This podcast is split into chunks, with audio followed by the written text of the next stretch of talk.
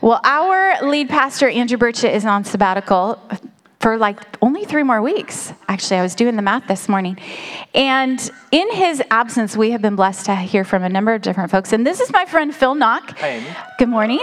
Good morning. Phil is a dad, he is a husband, he is a world traveler, something that I have in common and would love hearing stories from him. He actually lived overseas for 12 years, five of those in Tajikistan, teaching English. And it is a privilege to have you share with us this morning. So, Lord, would you bless Phil as he shares? Thank you for what you have done in his life, and thank you for the stories and that he will share and for the ways that he will put you on display. So I bless him today. And would our hearts receive what you have to say to us through him this morning? In your name, amen. Amen. Good morning, neighborhood church. Everyone in the house and those that are traveling and doing fun summer things that are on the stream, uh, I just want to welcome you. I want to uh, invite you to continue the worship service. So, as we've been worshipful uh, through our singing and in our hearts, I want you to reflect on the names of God. So, maybe some of you guys could just call out, like, who God is to you through the series or just the, the names of God that really speak to you. Don't be shy. Jireh. Father. El Roi. Yahweh. Love. Jesus the Messiah, the faithful, the lover of our souls, friend of sinners, shalom, our peace, bridegroom, Father, I am. We could go on for hours just saying the names of God, right? You know, we've enjoyed this series where we've had like a family atmosphere, as many of us from the congregation has had a chance to speak. And so I was reflecting on that, the opportunity to give glory to our Father um, through uh, the message today. And I just want it to be an offering of back to Him that God is holy. So, what does that mean that God is holy? Well, I want to first, um, I've been meditating on this, and I want to first continue the service with some slides uh, that are in different languages that I know um, as a way to offer back to God. So, uh, this is taken from the book of Isaiah. Holy, holy, holy is the Lord God Almighty. The whole earth is filled with his glory. Kadosh, Kadosh, Kadosh, Adonai, Elohim, Tsevarot. Santo, Santo, Santo es el Señor de los ejércitos. Llena está toda la tierra de su gloria. Свят, свят, свят Господь сил, вся земля полна Его славы. Кудас, кудус аст, кудус аст, кудус аст. Худован, худой кодири муклад. Мукадастыр. Mukadastur, Mukadastur. Sarvari olam, uning ulugvor lige, butun olamne toldergan. May God be glorified as holy. So when I say the word holy, just the word, what is your thought? What do you think of that word? Is that something that you think of as a religious experience, as you think of as a moral thing. You know, people have taken the word holy and many of them have defiled it. They've used it in all kinds of terrible expressions. So think to yourself when you hear the word holy, what do you think?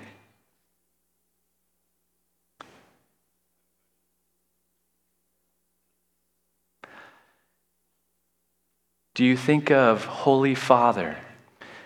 Holy Spirit, Holy Christ, Holy Bible, Holy Church, the Holy One, There are many ways we use the word holy. But when we think about God is holy, what does that mean? How do we describe God as holy? Go ahead and say some things that come to your mind of God being holy. Purity, majestic, perfect, set apart, reverent, sacred, complete, the greatest, righteous, lifted up, right? Some words that I think of is that he's unique. There's no one like him. In the whole universe, he is unique. He's one of a kind. He's all goodness. He's all beauty. He's all abundance. He's not just pure, he's 100% pure. He's 100% clean. He's sacred. He's unblemished. He's sanctified. He's perfect. He's divine. He's the ideal. He is incorruptible, he cannot be corrupted. If you think of light, it says God is light, and in him there's no darkness at all. If you study white light, white light is the sum of all other lights because it reflects on every surface. That is who God is. He is all of the light, He is every light. But there's no darkness in Him, no darkness at all. So sometimes when we define something, it's good to look at what is the opposite of this concept. So when you think of the word holy, what comes to mind as the opposite? You might think of ungodly, corrupt, unclean, defiled, impure, broken, fallen, ordinary, common.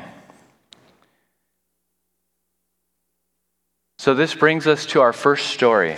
We're going to share a couple stories today, so I hope you enjoy these stories. Uh, many of you guys know these stories, but uh, I love telling stories. So, I have three stories to share with you and then a personal story before we bring it back to the concept of how do we approach a holy God. So, the first story is the story of Moses. Of course, he was the one who led the Israelites out of slavery, out of Egypt. But before that happened, God called him. How did God call Moses? Well, he was out tending to the sheep for his father in law, right out in the wilderness, when suddenly he came upon this amazing experience.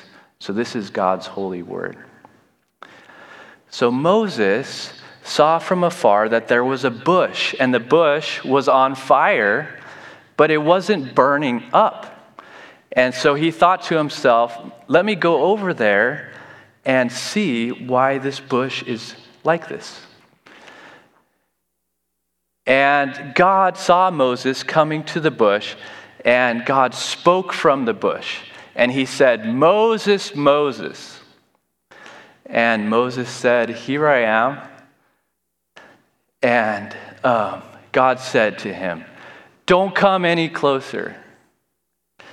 Take off your sandals for the place that you are standing is holy ground. And then he went on and he said to him, He said, Moses, he said, I am the God of your father, of Abraham, of Isaac, of Jacob. And at that, Moses hid himself, for he, he was afraid to look at God. So, what do we learn from that first story of Moses interacting with the Holy One, with God Himself? Right? What did God speak to Moses?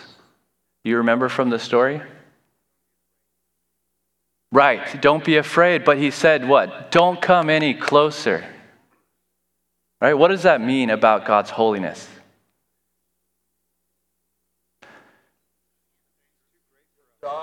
Dangerous, you'll die. It's hot, right? God's holiness is so amazing, it's so overwhelming that God said to Moses, Don't come any closer. Right? So that's the first point is that God's holiness is hot. It's so pure. It's so undefiled. It is just, it's a little bit dangerous. All right? So, how can we as humans approach a holy God? You know, God is holy, we are not, but yet we're commanded, we're said to be holy as I am holy. So, with that, I'd like to tell another story. This is a story that comes from the book of Isaiah. And this is another call of God to Isaiah the prophet. And so, in this story, Isaiah is taken up into a vision. I don't know if any of you have ever been taken into a vision, but this is where Isaiah sees a vision of God. So in this story, Isaiah says, I saw um, the Lord Almighty and the throne of God in his temple, and the robe of God filled the whole temple. And there were these angels, seraphim, that were above the throne and they had six wings. And with two of the wings, they were covering their eyes. And with two of the wings, they were covering their feet. And with two of the wings, they were flying.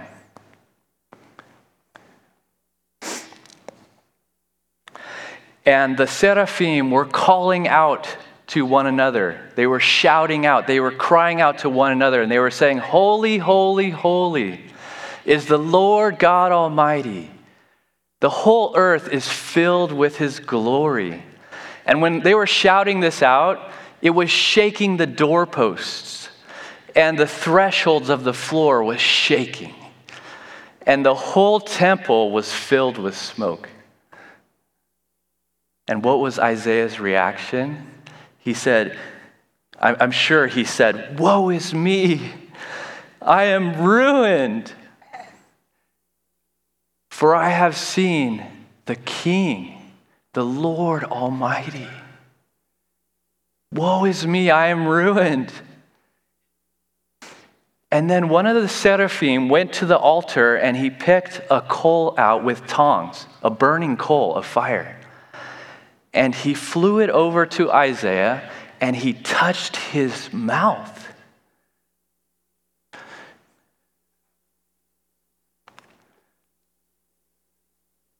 And he said to Isaiah, See, this has touched your lips, it has touched your mouth. And he said, Your guilt is taken away, and your sins have been covered, they have been forgiven. So we see in this story a little different interaction here, similar to the first story, but something a little different that's added to this story. First, what do we learn about God in this story?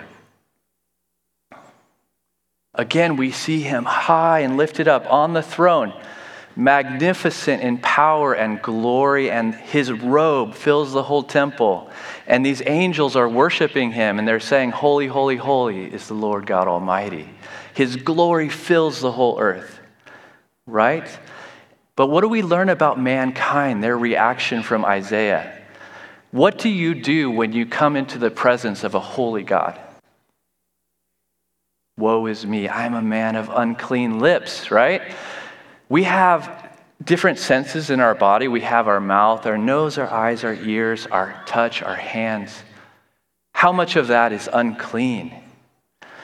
Maybe what we see is unclean. Maybe what we hear is unclean.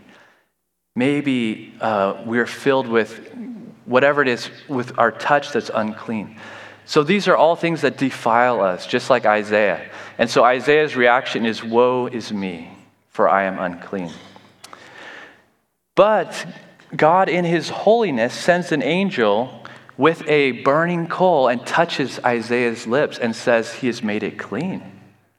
So, something in about God's holiness is that he can share it uh, with humanity, he can bring it to humanity.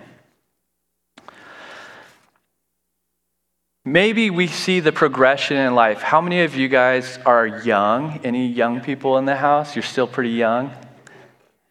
All right. How, how about middle aged? Anyone middle aged? How many are, are 55 or better, right?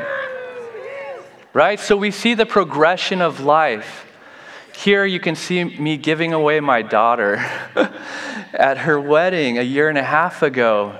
I became the father that does that. I, I never thought I would be that old, right? But it, it just happens, the progression of life. James chapter 4 says that we are like a mist, you know, that is here in the morning and that disappears. So there's a progression we're in life. Some of us are young, middle, or old. But I, I, as I reflected on that, I thought of my father. So, as many of you know, my father, Albert, Al, uh, he went to this church for a while. And about a year and a half ago, he passed on to the loving hands of our Father, our Maker. And I just wanted to tell you a quick story about him. So, my dad, uh, he really was a, a lover of people. He was merciful, caring, uh, he was a man who always said, I can't be good enough. He said, I want to live in Christ. I want Jesus to live in me and to live through me. And I saw that many times throughout his life. And as we got towards the end, he got dementia. And it was difficult to see him go into a place that was hard for us to see, but we saw glimpses of him. I used to go do puzzles with him and he would always say, Son, you're amazing. How did you find that piece? You're so amazing. And, uh, you know, but then he would look at me and he would say, Son, why has the Lord not taken me yet? I'm ready. You know? As we got close to the end, it's the most amazing thing how God honored my dad. He, uh, we had our family reunion once every year. Like, what are the odds of this timing? It's incredible. We all got together, and my dad's favorite moment was always the time that we did family sharing. And that was on usually the first or second night of our family reunion. And he was there. He was alive. Uh, he wasn't talking. Although, when my sister walked into the room, like a few days before he died, he perked up and he said, My beloved.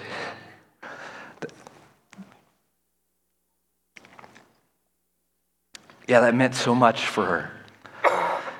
And then uh, we did our family sharing night, and he was still there. We opened the door, and he was listening as we were all sharing stories of our life. He couldn't talk, but he was there listening. And then that night, my, my brother uh, shared with my mom. He said, I think it's okay, mom. You can tell dad it's okay that he can go if he wants to go, and that you'll be okay. And so my mom went in there around 11 o'clock that night and she talked to my dad and she said, I'm okay. Um, it's okay if you go. And my wife and I spent the night that night, and my dad uh, fell asleep, and we heard him breathing. And around 3 o'clock in the morning, we didn't hear any more breathing. What a testimony of God's grace, of a man who followed after him to go to be with Him. As we reflect on our lives and we think about that, how is our lives on that journey to seek after, to follow God in His holiness? So, I want to introduce you to a story for Jesus, because Jesus is a big part of this story of how a holy God reaches mankind. And so I chose this story because it's one of my favorite stories in the Bible. And uh, I want you to be thinking about this story in relationship to fearing God or fearing man or fearing circumstances. All right, so in this story, um, that day, when evening came, Jesus said to his disciples or his followers, He said, Let's go, let's get in the boat, and let's go over to the other side of the lake. And so the disciples got Jesus and they took him with them just as he was. And they got in the boat and they went over to the other side. And there were other boats there in the lake. But suddenly, a furious storm came up and the wind and the waves were crashing over the side of the boat, to the point that the boat was sinking. Jesus was on the front of the boat sleeping on a pillow. and the disciples, his followers, came to him and they woke him and they said, Teacher, don't you care that we're going to drown? And Jesus stood up and he spoke to the wind and he, and he said to the waves, Quiet, be still.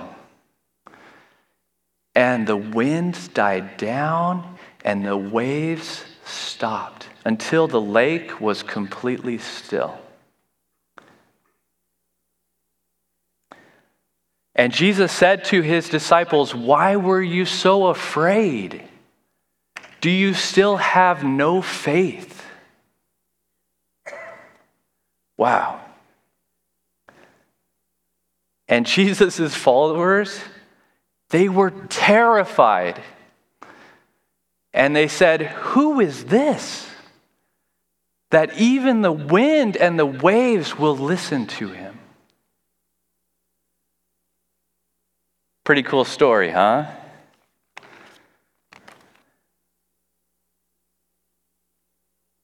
So, at the beginning or in the middle of the story, what did you see about the disciples? What were they thinking? What were they feeling? Fearful. Yeah, what were they fearful of? Dying, circumstance, right? Can you imagine the waves coming over the sides of the boat to the sense that they're getting swamped? You know, they're probably trying to bail the water out. Yeah.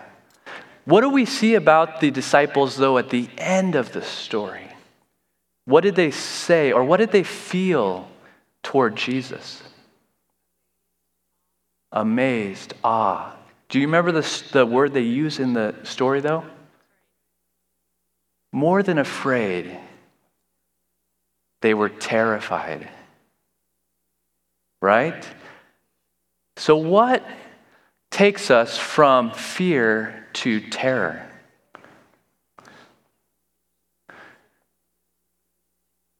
So, when we think about holiness and God, when we think about fearing God or giving awe to God, or if we think about fearing our circumstances, what is the difference? So I'd like to bring this kind of paradigm of these two different possibilities for your life as we think about our journey in life. One paradigm is to be a good person, right? Okay, the second paradigm I want you to think of is to pursue holiness. Okay, so what is the difference between this? How is pursuing holiness different from being a good person?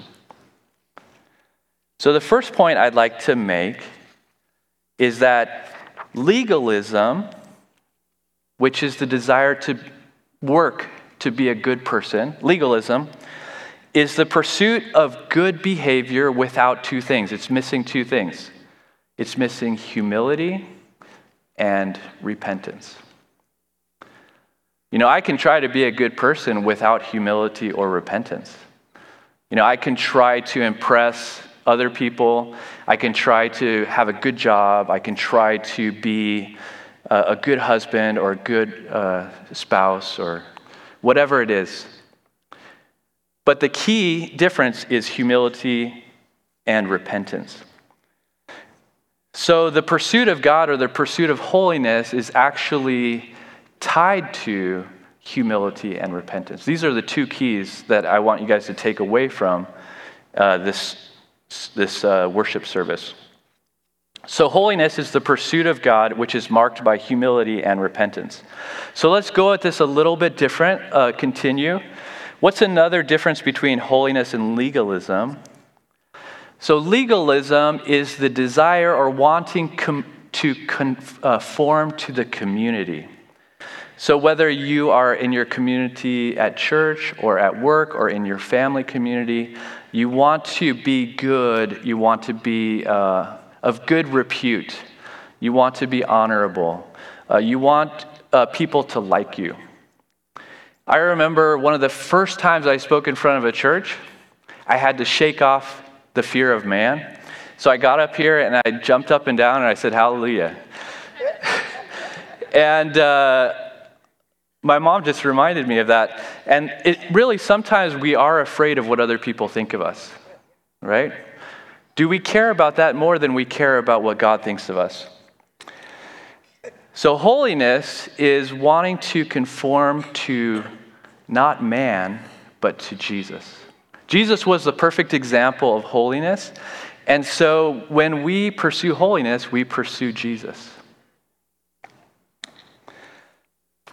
Uh, what's another difference between holiness and legalism? Holiness or legalism creates a few things. It creates pride and it creates judgment. Right? So we think, "Hey, I'm a good person. What's wrong with you?" You know, or we think like, "I've made it. You know, I I am." uh, to that level. So, so there can be this pride. And Jesus kind of referred to that when he talked to the Pharisees and he said to them, Those Pharisees, they tie up all these heavy burdens on your shoulders, but they themselves are not willing to lift a finger um, to help move them.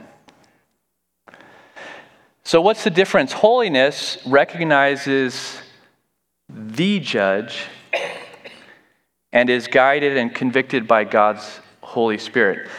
So we know that Jesus is going to judge at Judgment Day, right? So holiness recognizes that, that Jesus is the judge, not men. He's the one that will be judging us. And God has given us His Holy Spirit. There's a reason why it is called God's Holy Spirit. He has given us his Holy Spirit. And what does God's Holy Spirit do? It helps us, it comforts us, He uh, leads us, He guides us, He points us to Jesus, right? One new realization about the Holy Spirit that I love is it talks about how in Romans it says the Holy Spirit puts to death the misdeeds of the flesh. So, Morris Dirks in uh, Salem, Oregon, he used to always preach and he'd say, I can't, God can, I'll let him. And so, as we think about pursuing holiness and pursuing a godly life, it's more about us realizing that we can't. You know, just like Isaiah, he said, Woe is me. And then God brought the coal. You know, and God brings us his salvation through Jesus. And so the Holy Spirit puts to death the deeds of the flesh. So if you're struggling with one of those five senses of always being defiled, of going down a path of a cycle of sin pattern, just trust that the Holy Spirit will destroy that. Like he will wipe that out of your life and you will never see it again. But he's the one who does that, not you. And it's not to try to impress other people, it's not to be good. It's just because God wants to share his holiness with us. My last point to wrap up is that the holy church of God is not a shame maker, it's a shame breaker. We are the family of God to welcome in God's holy presence to reach and to touch people in Chico and throughout the world. Okay? God will break the shame. We don't need to set rules and expectations and agendas for people to be good people. You know, we don't have to uh, bring shame into the community. People have been hurt by the church. But the church of God is not a shame maker, it's a shame breaker. So how is that true? Well, if you look at Jesus who was who went to the woman who was caught in adultery, what did he say to her? You know, he said, "Those who are without uh, sin, throw the first stone." Right? So he's asking the community, and they all walk away. And Jesus is left and he says to her, Neither do I condemn you, but go and sin no more. And that's what we do as the church, too. When we welcome people in, we say, We don't condemn you, but go and pursue holiness. God, who is holy, will share his holiness with you.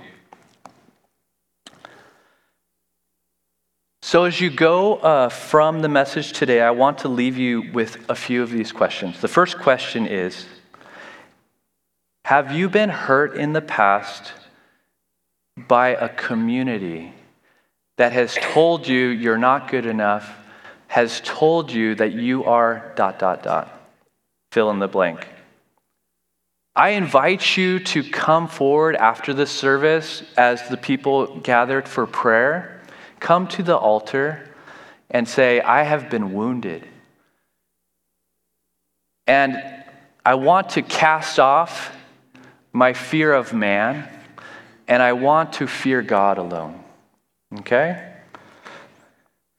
Maybe this message of God is holy has inspired you to want to pursue God deeper, okay, to know Him more fully. If that's the case, I invite you to come forward and to ask for prayer and to say, hey, I want to surrender myself. You know, just like Isaiah said, Woe is me, I'm a man of unclean lips. You know, it takes surrender, it takes us to repent, and then God works You know, the way I define repentance, which I heard from my good friend Johnny, is repentance is to turn and to believe. Okay? So repentance is to turn away and to believe. And so that's all God is asking for you to do today is to turn and believe. So after the service, I would invite you to come up uh, for prayer. But before we have a prayer opportunity, I want to pray for you all. So, could we bow our heads together?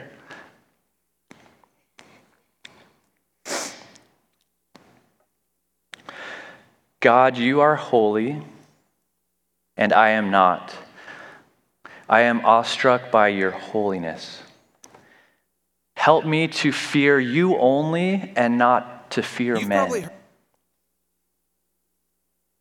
Mankind has desecrated your holiness. We have even profaned your holy name. We have corrupted your creation. We have defiled ourselves and we have misled others. Please have grace on us. Forgive us. Cleanse us with your holy sacrifice, the Holy One of God who has come to take away the sin of the world. Your Jesus, your Messiah, was perfect, without any blemish. He was without sin. He was truly the Holy One of God. Through Jesus, you destroyed death and you destroyed hell for us so that we can live in your holy presence forever. Fill us, infuse us with your holiness. Renew our minds with your holy word. Fill us with your Holy Spirit. Thank you that you do not condemn us, but that you help us, you guide us, you comfort us, and you convict us. You are holy, God. Kadosh, Kadosh, Kadosh. Adonai Elohim Tzevaot. Holy, holy, holy is the Lord God Almighty. The earth is filled with your glory. May we share as a family, as a body, in your abundant holiness. In Jesus' name, amen.